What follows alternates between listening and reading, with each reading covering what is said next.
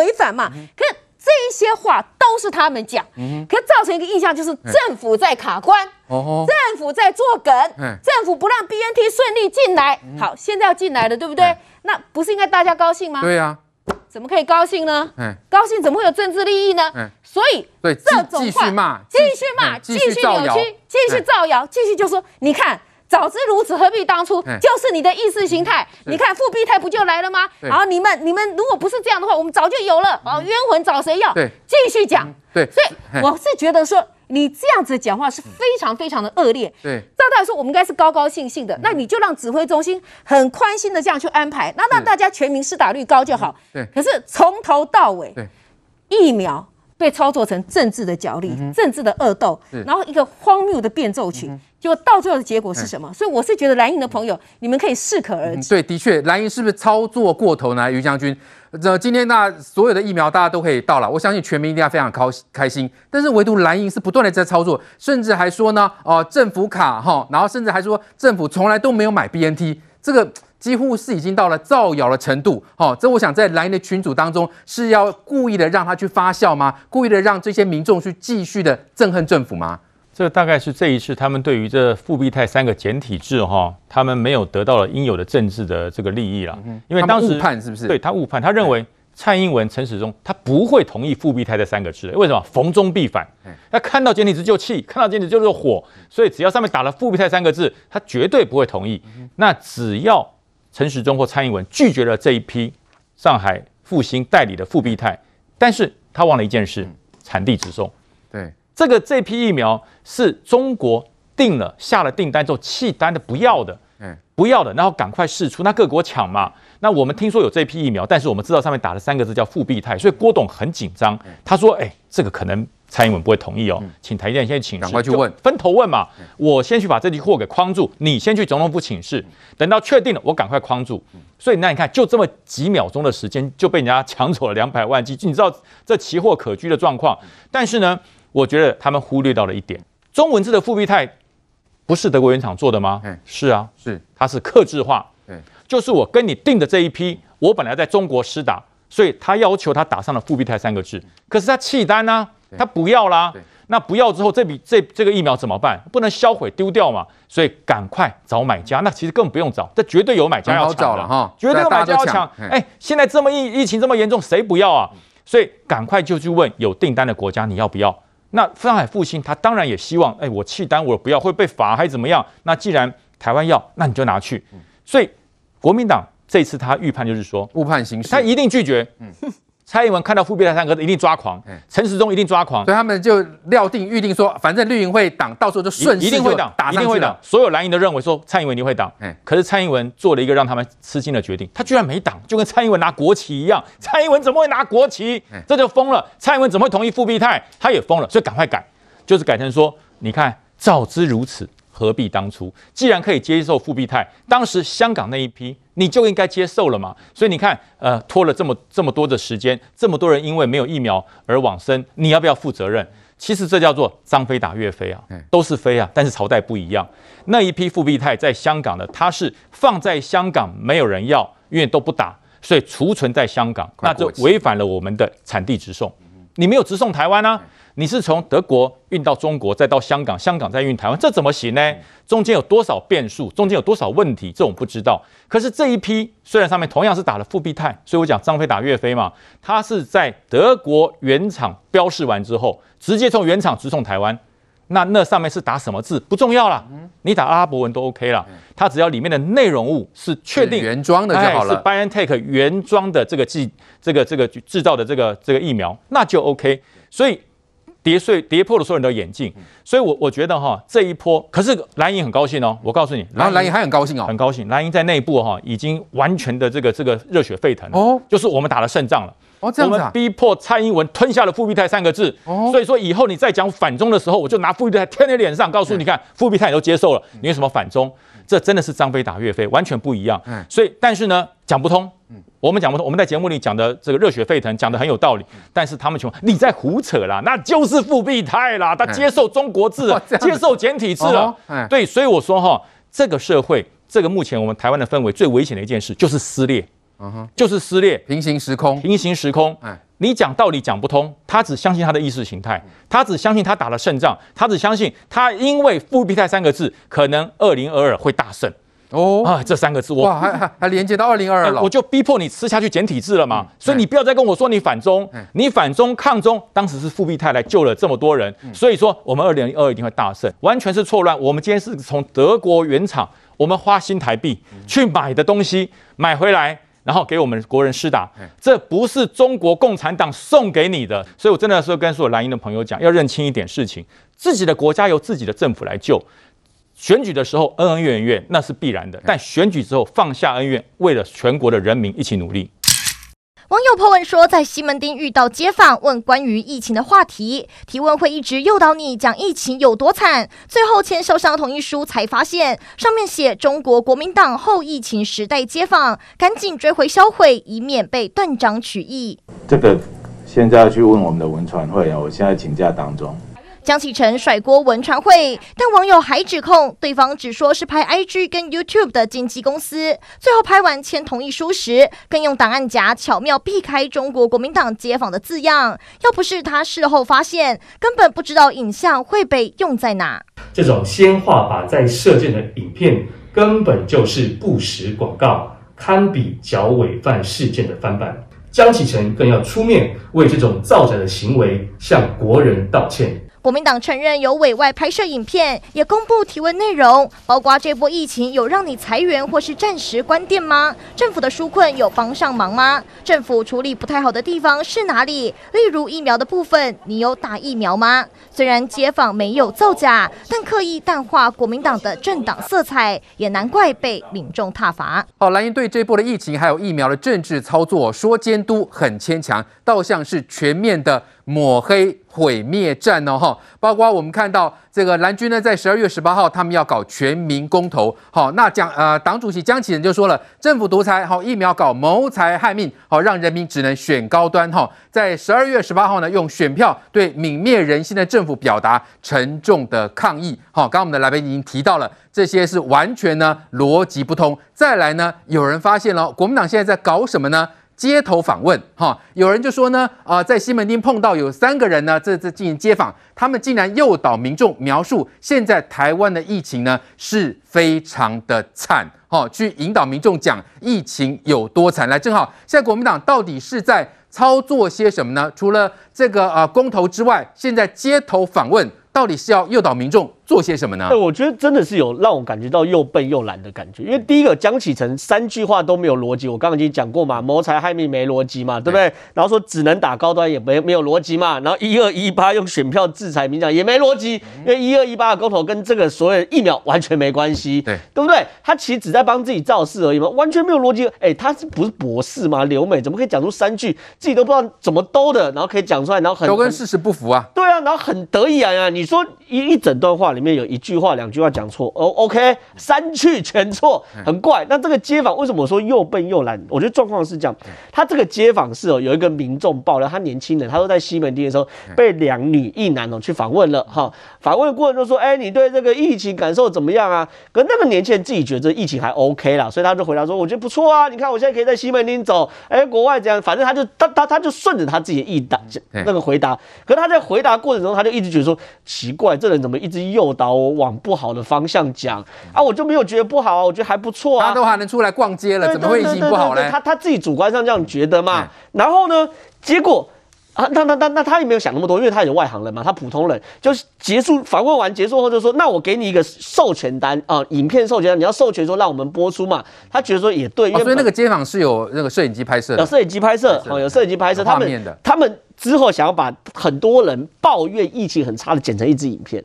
哦，懂吗？所以说，说他就一直诱导嘛，结果他就去问说，哎，那我这个授权。请你请请请你签一下。那那个人呢，本来就要签喽，他也没想那么多，反正他觉得就是个街访，因为很多网红也办这些嘛。对。结果呢，他签的时候发现，哎，怎么遮遮掩掩？就是那个那个人一直拿资料夹，一直好像挡住一个部分。对。他说你到底挡什么？就他就把那个资料夹打开看，上面写中国国民党街访。他把这资料在上面上面有。我们在上面有，他说是中国国民党后疫情时代吧，街访影片。对，他就一直他原原本一直知道你在遮什么，就看，哎，你怎么是中国国民党？我没有要给你用，他就把这单子抽回来，抽回来之后呢，就在网络上爆料这件事情。哦，为什么我觉得又笨又懒呢？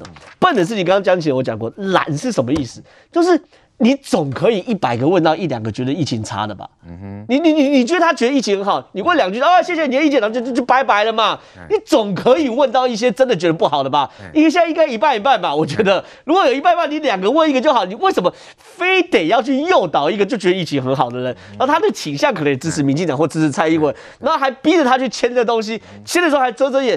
你搞不好可以先问到一个他本来就支持国民党年轻人，虽然不多。好、哦、不多，在西门町大概不多，可是你总可以问，一定问得到。你西门町问不到，去大安区嘛，万华可能比较绿。那代表那个街坊的人经验不够啊。对嘛，所以说嘛，就是到底在干嘛？他们只想赶快把这个工作完成。他们就说，哎，我就把这事情完成。然后呢，有没有违背当事人意愿？我跟你讲，这件事情就算哦，当事人没有看到稀里糊涂签完后。国民党硬把它剪成那个影片，嗯、当事人也会抗议吗？对，因为他你扭曲更严重啊，更严重嘛，你扭曲他的意思，然后你涉及伪造文书，因为他不知道全全貌啊，对，你把中国国民党遮住，你去骗人家签名啊，可能更严重哎、欸，对，所以这真的是我不知道他们在干什么东西。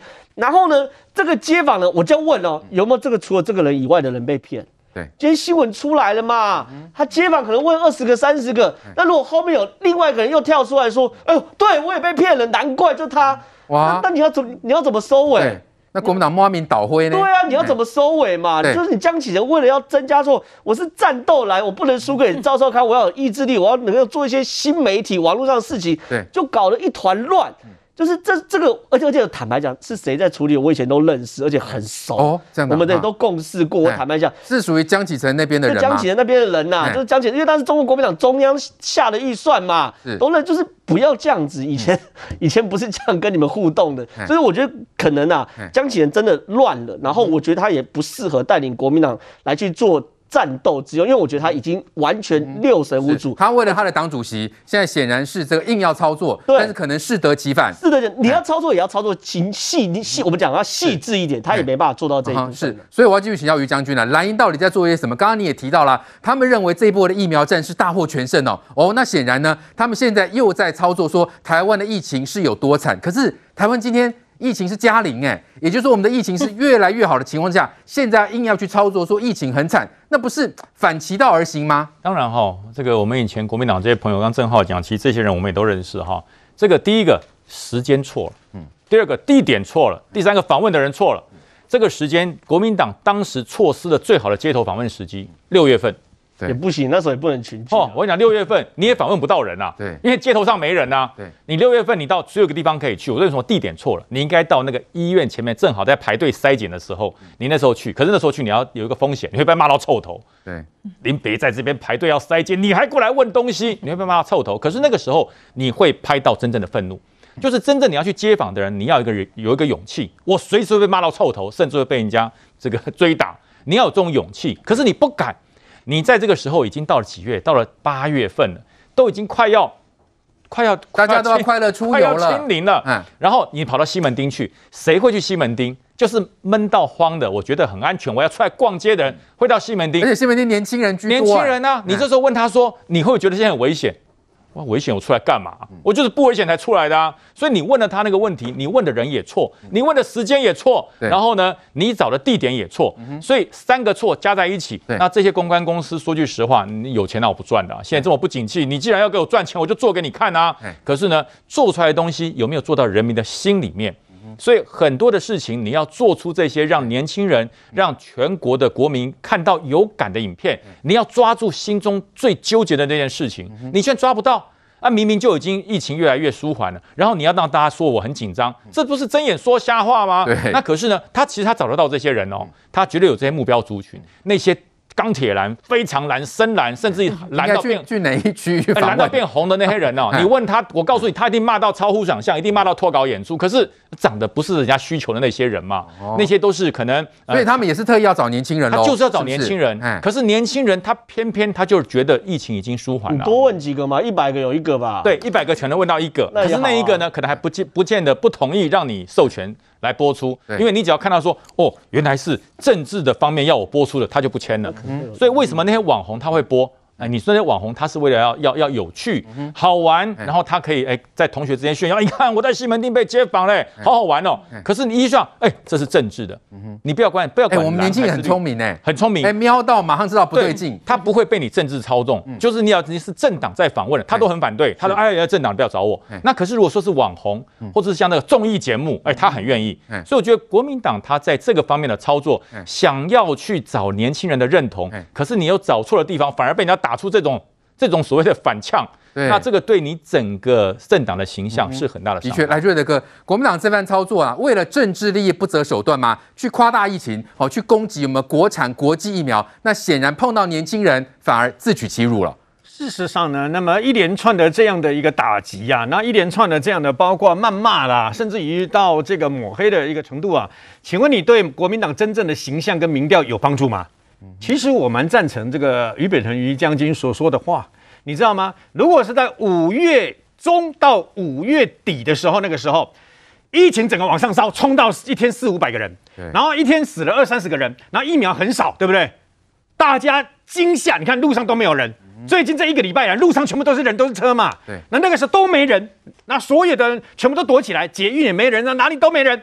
在那个时候，确实在某种程度上，老百姓的那个怨气跟那个惊慌失措啊，跟无助，会转嫁在这个等于说对这个执政党的不满里面。对。那个时候，如果你做民调，我给你保证，那个时候的这个呃，民进党啊，蔡英文啊，他民调一定当到这个最最低。可是去街头找不到人啊。那个是情绪性，他可以打电话，他可以用打电话做民调的方式。他如果用打电话做民调方，你一定这个当到最低点嘛？哎，没得讲嘛？为什么？因为长达快要快要接近两个月的时间，大家都过那样的一个生活，五围栏口罩戴两层才敢出来嘛，对不对？手上一定要有手套，然后呢，全身一定喷的到处都是这个。我还看到有人啊，只要遇到别人过来，就用那个酒精整给人喷喷对方嘛。在那种程度上，那是一种惊慌民怨的一个一个表现的体现了。不过我觉得啊，在那个时候，事实上国民党本来应该照理来讲，他的政治红利应该是在国民党身上，他被另外一个一天到晚打嘴炮的柯文哲给抢走了，你知道吗？那个政治红利跟那个政治声量啊，他被他给这个抢走了。那么柯文哲后来很可惜，就是因为自己又胡说八道一大堆习惯了，所以呢，又把这个政治声量负面的又拉回来啊。那么。国民党到后来啊，这个尤其是江启臣，事实上是为了选这个党主席的这个连任呢、啊，已经到了我们在呃，我我不都不知道他这个到底在讲什么东西了。他曾经讲过说，那个十二月十八号那个公投啊，如果过了的话，那么行政院长苏贞昌就必须辞辞职，对不对？对。没过的话，那么他就请辞。你要请辞什么、啊？我讲白，你要请辞什么？先讲清楚啊。你呢？那么现在大概是你国民党的这个党主席，现在正在四四强相争了。但事实上，大家都知道朱立伦靠变兵嘛，啊，朱立伦的变兵比较强嘛。你的连任之路非常的坎坷，跟风险非常的高。你如果九月没有当选的话，我问你，那你要不要请辞立法委员？你要不要请辞立法委员嘛？你敢不敢赌嘛？然后从此退出政坛，你你敢赌吗？哦，这太大了。人家行政院长苏贞昌如果说我从此退出政坛，那你敢赌吗？你敢赌说我江启臣从此退出政坛，退出台中政坛？呃，他现在还有个尴尬的，他为了要为了要那么在这个时候呢，背水一战，表示我势在必得连任。所以他不是讲了一句话吗？如果需要我的地方，县市首长他愿意挺身而出。哎，呃，万一他连任没成功？朱立伦不晓得会不会为了大局着想哦？既然你江启臣都这样讲了，那就麻烦江启臣前主席啊，那么你直接到高雄去选市长，我来看看你怎么办？那个臭的蛋，他可以找李梅珍跟韩国瑜助选，哎，李梅珍可以 可以跟他搭档啊，你知道吗？对，呃，因为李梅珍跟韩国瑜两个人经验丰富了啊，选举的部分啊，对，那他怎么办？那他什么都没办法了，所以我觉得国民党乱了，乱了套，这边乱打，那边乱 K，然后呢打得一塌糊涂，然后再加上罗志强连车子都可以停到停停到马路中间，对不对啊？都可以发生这么多事情啊！是，这不是我认识的国民党，这个真的不是我认识的国民党。我在这里要特别啊等于说啊啊这个啊对不起一下这个等于说啊于北辰将军啊，为什么？我跟他不认识啊，我跟他不认识，他被黄复兴的人 K，竟然说是因为我在电视上对一个素未谋面的于北辰。我肯定他的发言，成为他被 K，你知道吗？这样子哦，那还说我们两个关系变成罪状之一，没错，罪状哦。你问他，我从在此之前完全没有没不认识这个人呐，你知道吗？那为什么？哎，我讲我讲白了，我至少在国民党的地位，我是比旁边的李正浩高啊。为什么？我三十几年前在特种部队的时候，最后一天我回去拿退伍令，我的国民党党证被我的辅导长扣起来，说我思想有问题，不给我。我每个月都观想薪水里面都扣国民党的党费耶。哦，我是失联党员呢，我是思想有问题的失联党党员，他是被开除的，你知道吗？我比他厉害，我还是国民党，我我不知道现在算不算国民党党员，我搞。我要求国民党开除王瑞德。对对，不，你要先回复我的党籍才能开。除啊！这不是我认识的国民党。国民党的一百多年前出了很多了不起的人。我不是讲孙文啊，宋教仁，黄兴，你知道吗？黄兴还因为这样子打仗打到自己手指头断了。段子将军呐，国民党不是没有人，不是没有英雄哎。怎么一百年来？我跟你讲，最近这几天不是在搞那个国民党里面有很多呃忠于国民党的、那忠于蓝军的这些所谓的退役将领吗？卷入共谍案。是我告诉你。这些人有何颜面死后去见这些同僚？这些这个等于说黄埔军校里面的这些学长啊，先烈，嗯，他怎如何去见他的黄埔军校的这个校长啊？反共，反共才能复国啊，你知道吗？反共复国啊！你们怎么会了？为了一点蝇头小利，为了意识形态，出卖自己的国家民族，出卖自己的利益？呃呃，我也不不知道他叫你你们这些人不知道叫什么奸呐、啊？是汉奸也好，台奸也好，就是奸。你们根本就对不起自己嘛。所以呢，不要忘记了这个病毒啊，到现在为止造成四百七八十万人死亡。对，这些冤魂去哪里找？嗯，我不知道到底是不是实验室出来的，还是蝙蝠身上出来这个病毒。但我只知道一件事，是从你中国出来的。对，为什么？